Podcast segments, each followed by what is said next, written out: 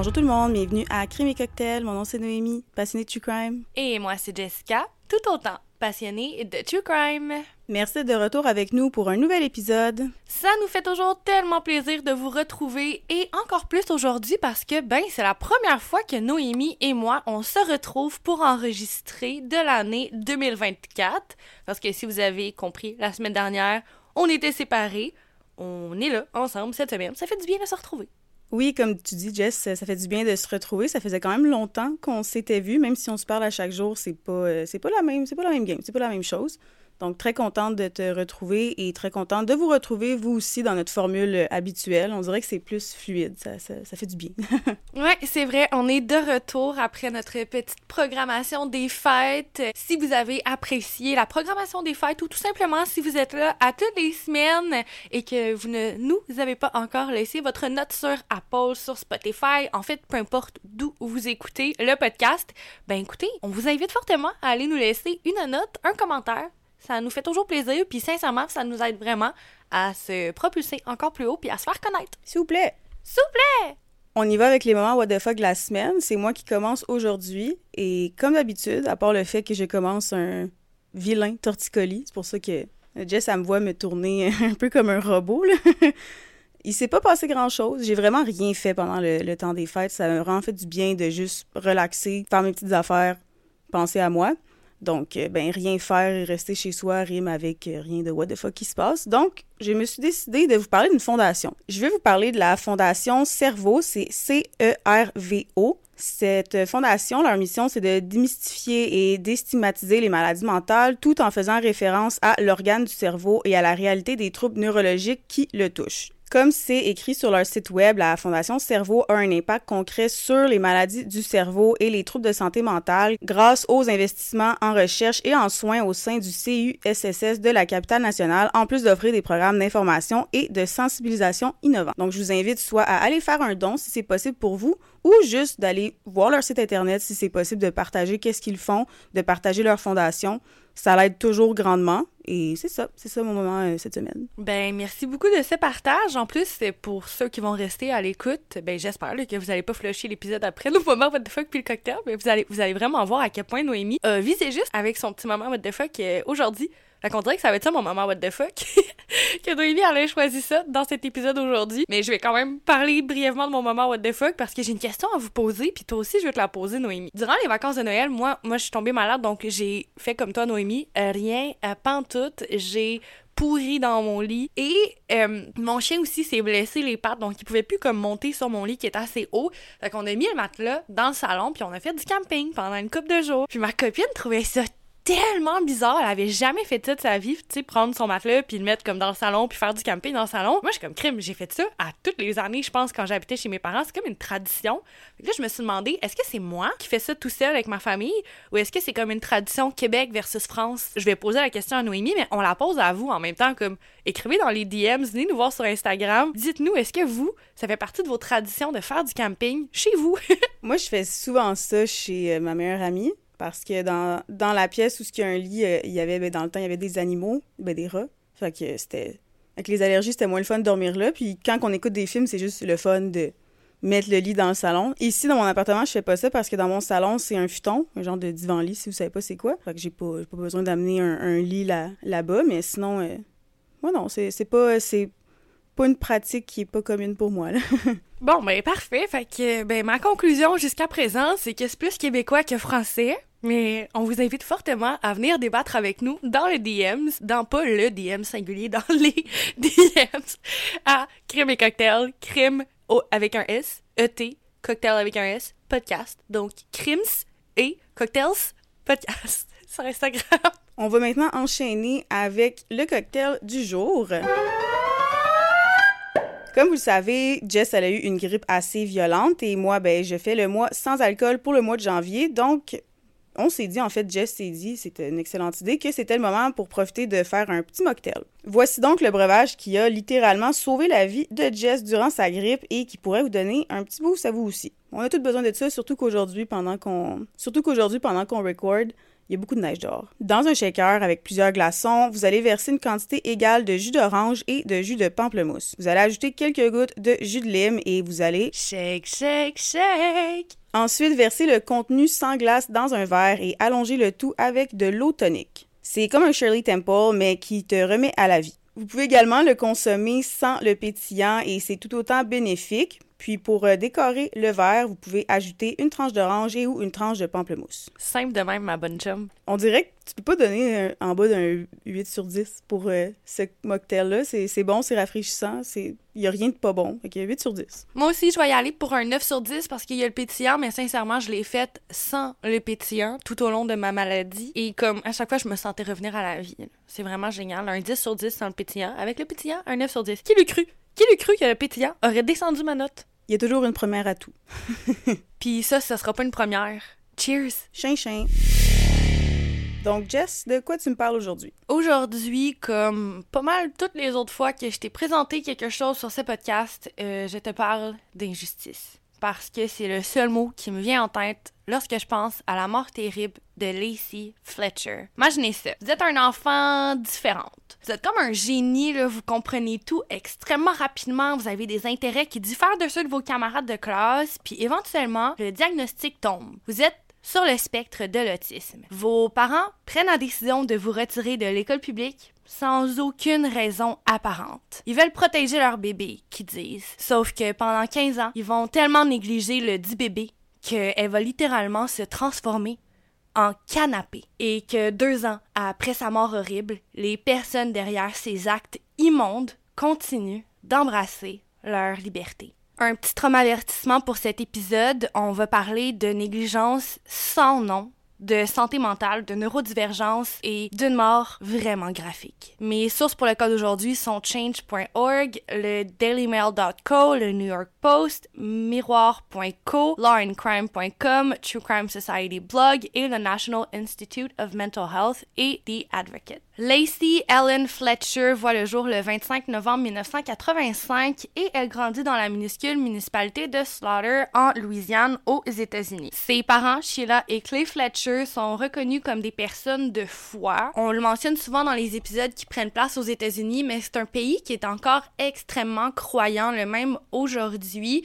et la famille Fletcher ne fait pas exception. Sheila, la mère de famille, vit énormément de succès professionnel. Elle va débuter en tant qu'agente de police de renommée durant des années dans le comté de Baker en Louisiane et éventuellement elle va se voir offrir un prestigieux poste de greffière de la cour. Pour sa part, Clay, le père de famille, il s'est un peu plus tranquille, il accumule les petits boulots. De ce que j'ai compris, c'est comme un peu plus le rôle de clé de prendre d'assaut le rôle de parent au foyer. Ça n'empêche pas le père de famille de s'impliquer toutefois de faire partie d'organisations à but non lucratif comme le Banton Rouge Civil War Roundtable. Lacey, malgré le fait qu'elle est assez timide, c'est un enfant assez heureuse qui se plaît beaucoup à l'école. C'est assez difficile de trouver avec précision quel genre d'enfant Lacey elle était lorsqu'elle était à l'école parce qu'il y a certaines sources qui affirment qu'elle était intimidée, qu'elle était isolée, alors qu'il y en a d'autres qui affirment qu'elle était plus inaperçue, qu'elle faisait profil bas. Ce que j'ai été en mesure de trouver par contre, c'est que ben Lacey, elle adorait apprendre, elle adorait également bouger, le sport. Elle avait un grand penchant pour le volleyball et elle a même joué plus sérieusement lors de son passage à l'école. Il y a une chose qui est certaine hors de tout doute raisonnable, c'est que le cerveau et le corps de Lacey Allen Fletcher, ils fonctionnent assez bien pour lui permettre de se rendre à l'école de manière autonome, de se faire des amis ou du moins d'interagir avec des autres humains et même de pratiquer un sport aussi actif que le volleyball. Elle est souvent aperçue en train de s'entraîner dehors avec un tapis de yoga, une bande d'étirement, des poids. Elle est parfaitement en mesure d'exercer toutes ces activités physiques-là, malgré le fait qu'elle demeure assez frêle et extrêmement maigre selon ses voisins. Je veux juste préciser ici que ben, j'ajoute ce détail parce qu'il a été mentionné plusieurs fois dans des témoignages, dans des articles que j'ai consultés pour les gens qui ont fait ce témoignage-là. Le fait que Lacey passe autant de temps à s'entraîner sans vraiment prendre de masse musculaire, c'est un drapeau rouge en soi, ce qui peut être vrai dans certains cas, mais il faut préciser que ben, chaque corps est différent et que tout le monde a une morphologie bien à lui. il y a une personne qui peut s'entraîner tous les jours, lever des poids plusieurs fois par semaine et demeurer, entre guillemets, mince ou maigre. On a comme une conception sociologique que l'exercice résulte automatiquement à un corps fort et en santé, mais c'est pas nécessairement vrai. Comme on l'a dit, chaque corps est différent et ben justement chaque corps est beau. Maintenant que ceci est dit, on peut revenir à nos moutons.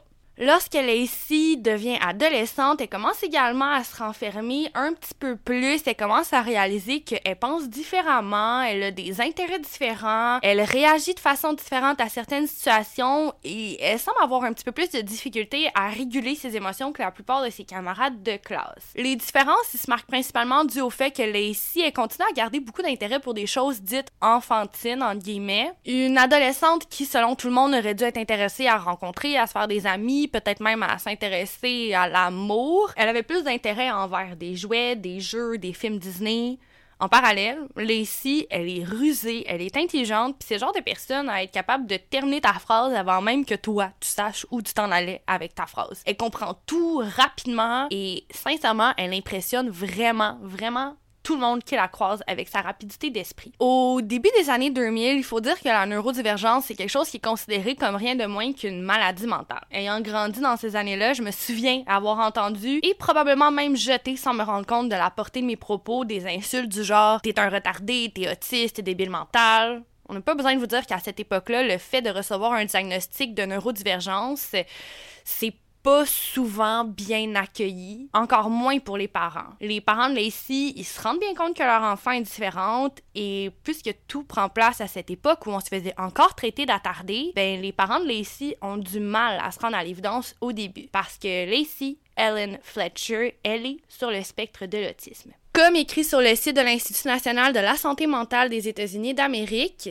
ouvre la station, le trouble du spectre autistique TSA est un trouble neurologique et développemental qui affecte la façon dont les gens interagissent avec les autres, communiquent, apprennent et se comportent. Bien que l'autisme puisse être diagnostiqué à tout âge, il est décrit comme un trouble du développement car les symptômes apparaissent généralement au cours des deux premières années de la vie. Fin de la citation. Dans ce même rapport, il est expliqué que l'autisme s'est qualifié d'un spectre parce qu'il se manifeste de manière extrêmement différente pour chacun. Il y a cependant des caractéristiques assez communes pour chacune des personnes sur le spectre de l'autisme. Parmi ces caractéristiques, on va compter des habiletés sociales différentes. Une personne sur le spectre de l'autisme peut avoir des difficultés ou des défis différents face à la vie sociale. Qu'il s'agisse de nécessairement être capable de soutenir un contact visuel, d'être incapable de rester calme autour de certains bruits, des difficultés à soutenir une conversation, des montées d'anxiété lorsque tu es entouré de plusieurs personnes, hyper focalisation sur un détail ou justement non focalisation sur un détail. Pour vrai, j'en passe par milliers. En gros, l'autisme, c'est vraiment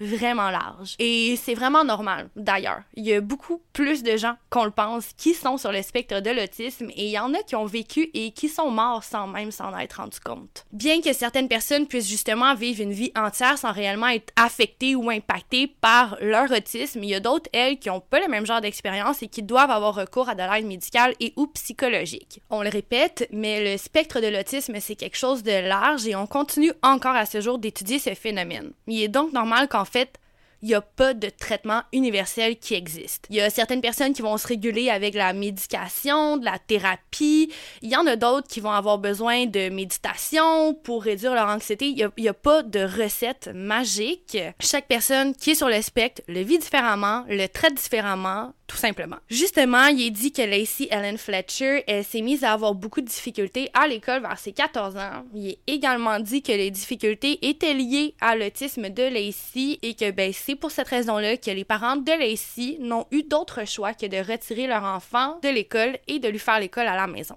La moyennement bonne nouvelle pour Lacey, c'est que pendant quelques temps, elle a pu continuer à voir ses amis, au moins ses voisins. Ils vont justement dire plus tard qu'elle continue à rester jeune dans son cœur, à avoir des intérêts vraiment différents des leurs. Par exemple, les vendredis, alors que tous les amis étaient prêts ben, à aller faire la fête, à tester leurs limites, à être des adolescents, Lacey, elle, les invitait à la maison pour regarder des films de Disney, écouter de la musique country. Je sais que dans les articles, ce point-là est souligné pour démontrer à quel point Lacey, elle avait des intérêts dits enfantins, entre guillemets.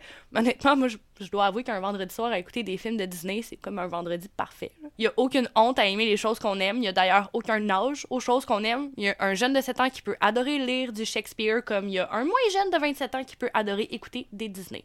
Tant qu'on est heureux, tant qu'on est bien, le jugement devrait se tenir loin. Mais on est à Crime Cocktail. Malheureusement, le monde est beaucoup plus cruel. C'est donc assez doucement et assez tragiquement que Lacey Ellen Fletcher est lentement perdre contact avec tous ses amis. Ses parents ne feront sensiblement rien pour aider à ce que la vie sociale de Lacey ne meure pas. Ils vont amener Lacey chez le docteur alors qu'elle a 15 ou 16 ans, affirmant s'inquiéter du fait que leur fille ne semble plus vouloir sortir et semble vouloir passer le plus clair de son temps à un endroit particulier le canapé. C'est la dernière fois qu'un docteur reçoit la visite de Lacey Ellen Fletcher. Lacey, qui est supposée être sur le spectre de l'autisme et avoir tellement besoin d'aide qu'elle peut plus se permettre d'aller à l'école, elle disparaît des cabinets, plus de consultation, plus de médication, plus rien, sauf le canapé. La mère de Lacey, Sheila, va affirmer que sa fille voulait rien faire d'autre sauf être sur le maudit canapé. Lacey a 16 ans et malgré ses intérêts un peu enfantins selon son entourage, il n'y a rien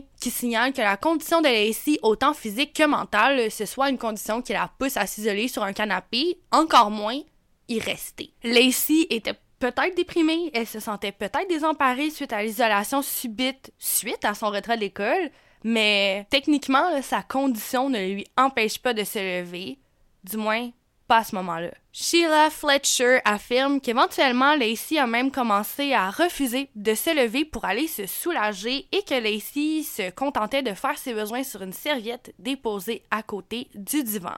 Même pas un pipi pad, une serviette. Jusqu'au jour où Lacey apparemment a refusé de se lever. Ça, c'est toujours selon les dires de Sheila et de son mari Clay Fletcher. Encore une fois, la condition de Lacey Ellen Fletcher, c'est pas une condition qui l'empêche de se lever. Encore une fois, pas pour l'instant. Mais justement, tu sais que tu as un enfant qui est sur le spectre, qui a peut-être besoin, même sûrement besoin d'aide professionnelle, de stimulation. Pourquoi est-ce que tu vas pas chercher l'aide professionnelle? Pourquoi est-ce que tu la stimules pas? C'est ton enfant qui gère ta maison. Si ton enfant veut pas se lever, ben, stimule-le, je sais pas, fais quelque chose, c'est pas une excuse. Et je veux juste mettre en parallèle aussi que pour protéger ta fille, tu la retires de l'école qui lui donnait un espèce de d'endroit de, sécurité dans lequel elle faisait des liens avec des professeurs dans lesquels elle allait super bien avec ses notes. Tu la retires de là pour son bien, mais quand elle démontre clairement des signes de détresse psychologique, tu la laisses sur le canapé. Mais on voit que c'était juste pas des parents aimants. Merci Noémie. Au fil des mois, Lacey reste sur le canapé et éventuellement, ben, elle ne pourra plus se lever pour vrai. Elle avait simplement plus de force. On ne saura jamais réellement ce qui s'est passé durant toutes ces années. Tout ce qu'on sait, c'est que Lacey Ellen Fletcher, elle va être restée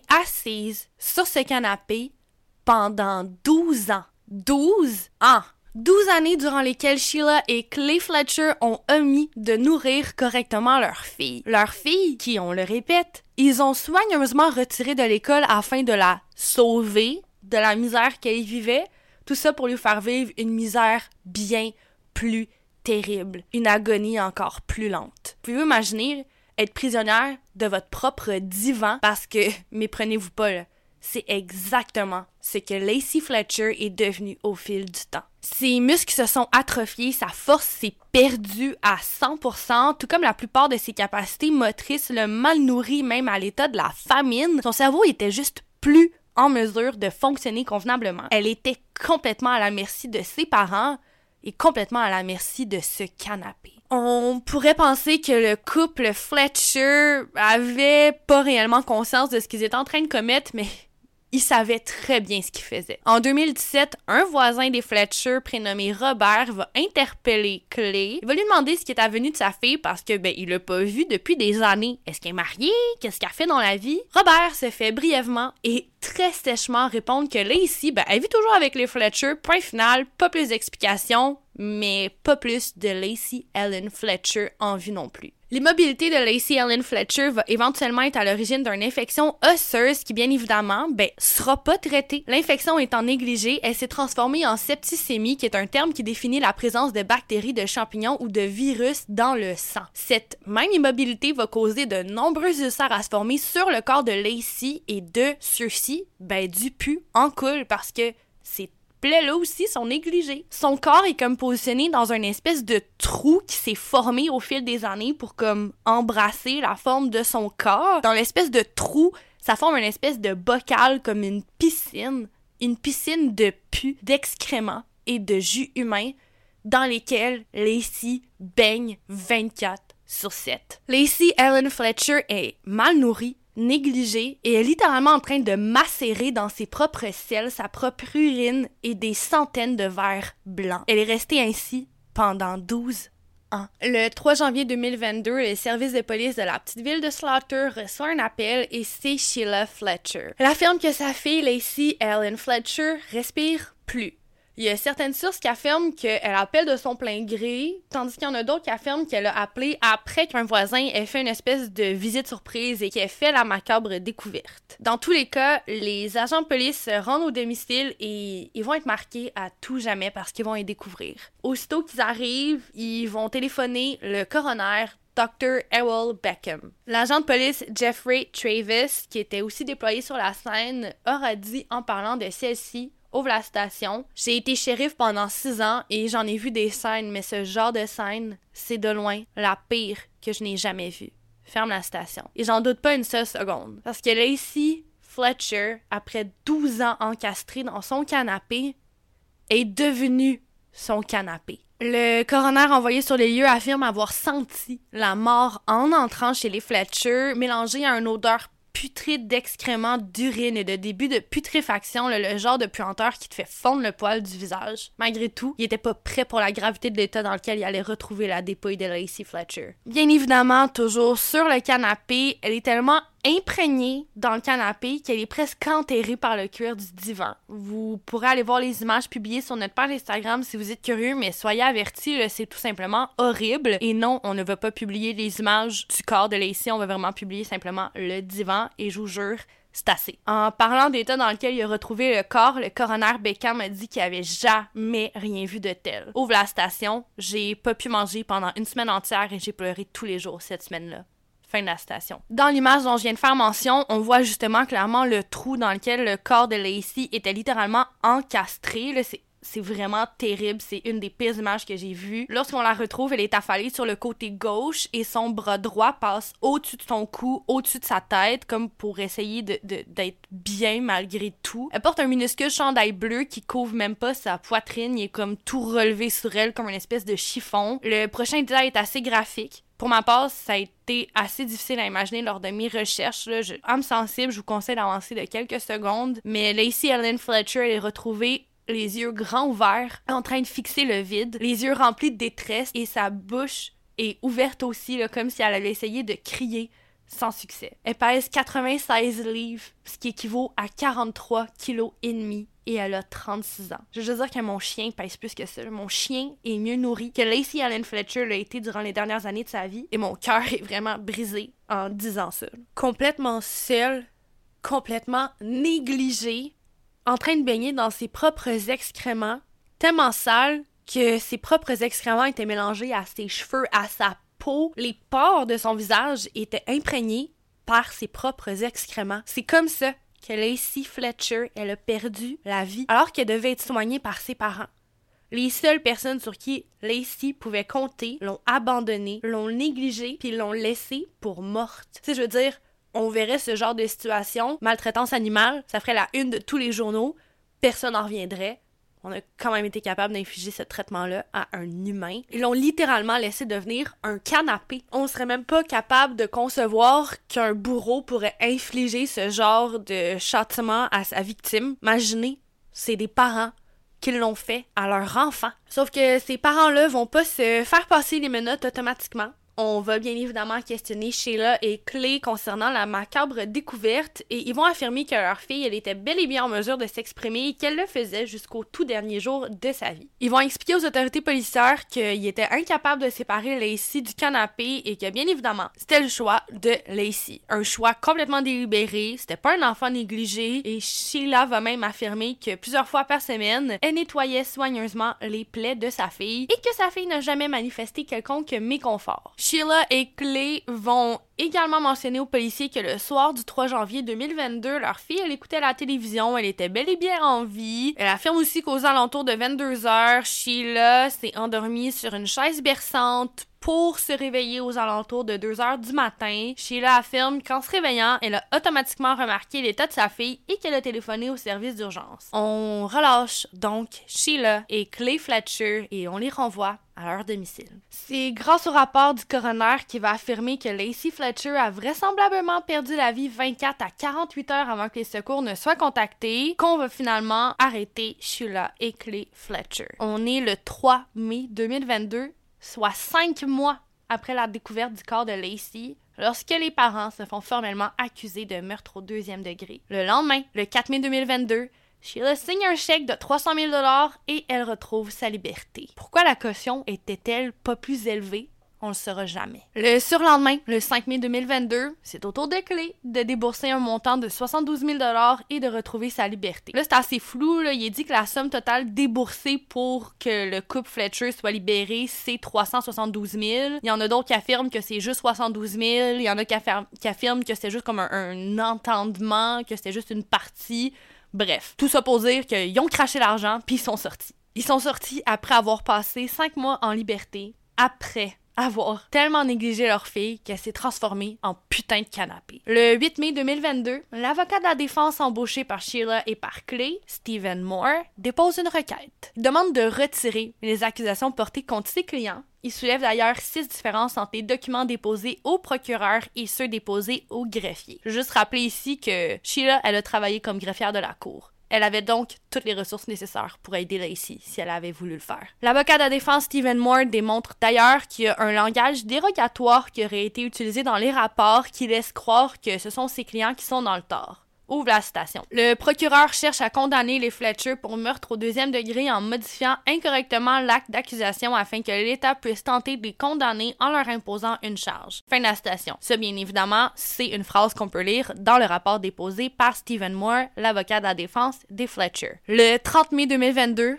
on retire les charges contre Sheila et contre Clay Fletcher. On pose et on repose cette fameuse question, mais est-ce que le système est là pour protéger les victimes ou pour protéger les abuseurs? Le cas fait énormément parler, particulièrement à cette époque où l'Internet et les réseaux sociaux permettent de partager, propager une histoire à la vitesse grand V. Il y a plusieurs théories qui émergent et l'une d'entre elles affirme que Lacey Fletcher souffrait de locked-in syndrome. C'est une condition médicale qui paralyse complètement le corps et la personne qui en souffre, la seule exception étant les yeux. Vous êtes comme prisonnier de votre corps, mais vous êtes quand même capable de réfléchir et de bouger vos yeux. Il y a plusieurs sources qui affirment que Lacey souffrait du locked-in syndrome qui a été causé par son immobilité. Et il y a d'autres qui affirment que c'est encore à déterminer et que Lacey, elle était tout simplement paralysée à cause de son immobilité et que ce n'était pas le locked-in syndrome. Comme vous savez, à Crime et Cocktail, on vous apporte toute l'information et vous faites ce que vous voulez avec ça. On apprend d'ailleurs que Lacey, elle a testé positive à la COVID-19 lors de son décès et une nouvelle vague de théories ensevelit les réseaux sociaux.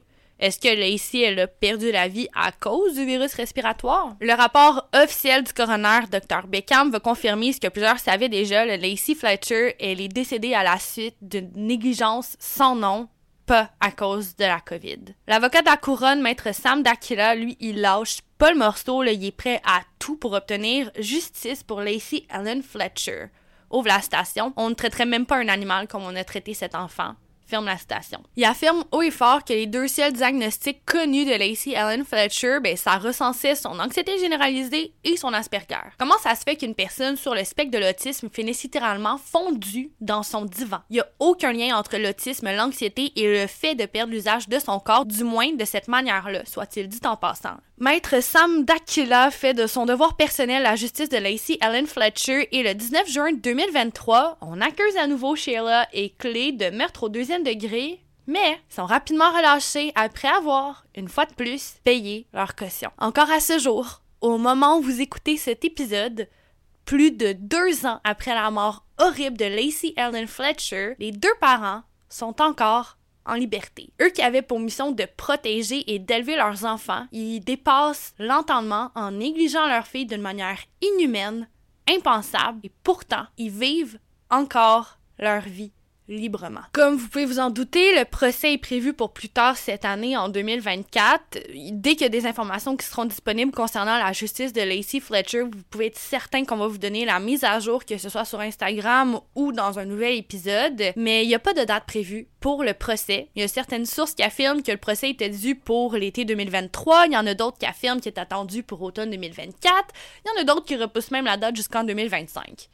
Il y a juste une chose de certaine il faut continuer le combat pour normaliser la neurodivergence. Il faut crier haut et fort que les gens qui font partie de cette famille sont normaux. Et surtout, il faut absolument, absolument que vous preniez un deux secondes pour aller signer la pétition sur change.org afin d'obtenir justice pour Lacey Fletcher. Voici quelques mots rédigés par le créateur de la pétition. Ouvre la station. Clay et Sheila Fletcher ont été en mesure de quitter la prison après avoir payé leur caution et au moment d'écrire ces lignes, il n'y a toujours pas de date prévue pour le procès. C'est complètement inacceptable dû à la nature horrible dans laquelle leur fille est décédée. Nous n'accepterons plus que des personnes handicapées soient traitées comme des êtres dont on peut disposer. Elles doivent être traitées comme des humains qui vivent et qui respirent.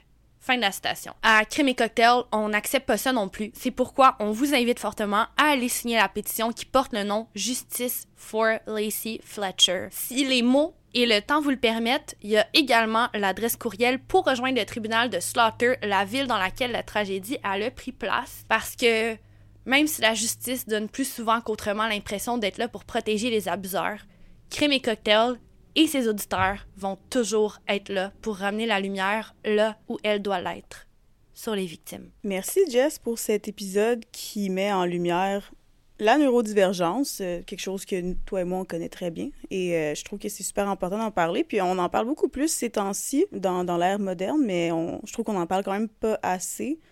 Puis on le voit justement dans ce cas-là, comment que cette personne a été négligée non seulement par ses parents, mais par le système tout en entier, juste parce qu'elle n'était pas entre guillemets normal selon la société, que je trouve ça vraiment important que qu'on en parle puis que tu aies apporté le, sujet d'une façon aussi bien bâtie que ça. C'est d'ailleurs la raison pour laquelle je trouvais ça tellement bien euh, en fait ça a tellement bien tombé ton moment what the fuck cette semaine le fait que tu aies mentionné cette fondation là. T'as vu mes yeux s'agrandir quand t'as commencé à en parler parce que je, je peux pas croire que c'était un aussi bel addon. C'est tellement une belle entrée de jeu pour ça. Puis ben je redeviens émotive mais comme tu as dit, euh, faut normaliser la neurodivergence puis on en parle beaucoup à cette époque, mais toujours pas assez. Puis ça aurait juste jamais dû arriver ce qui s'est passé à Lacey.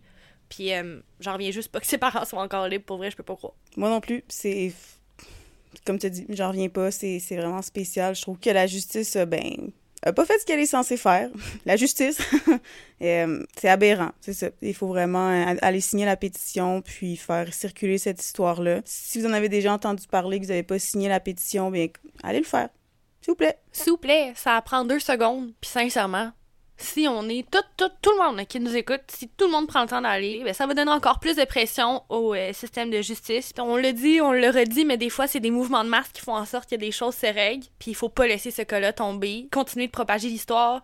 Je sais que sur TikTok, il y a comme une page True Crime qui repartage souvent des updates de ce qui se passe avec Lacey. Partagez-les, faites connaître son histoire, faites vivre son histoire, que ce soit avec euh, le podcast aujourd'hui ou avec n'importe quel autre podcast plateforme qui parle de Lacey. Il faut juste pas l'abandonner comme ses parents l'ont fait. Bon, ben, je pense que c'est ce qui marque un terme à l'épisode d'aujourd'hui. Puis vous connaissez notre tradition.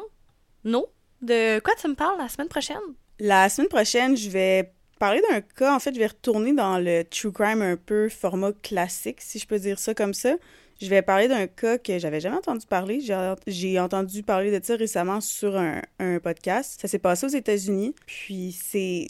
Ça m'a tellement fait un what the fuck que je me suis dit, c'est sûr, faut que je parle de ce cas-là. Surtout si je me dis, si moi, j'en ai pas entendu parler, consommatrice de true crime depuis très longtemps, je me dis sûrement qu'il y a beaucoup d'autres personnes qui en ont pas entendu parler. Ok, c'est ça. Je vais vous amener un petit cas euh, format classique de true crime la semaine prochaine. Nous vient le dire, mais on se retrouve la semaine prochaine. Ah! Crémy cocktail. Cheers, guys! Chien, chien.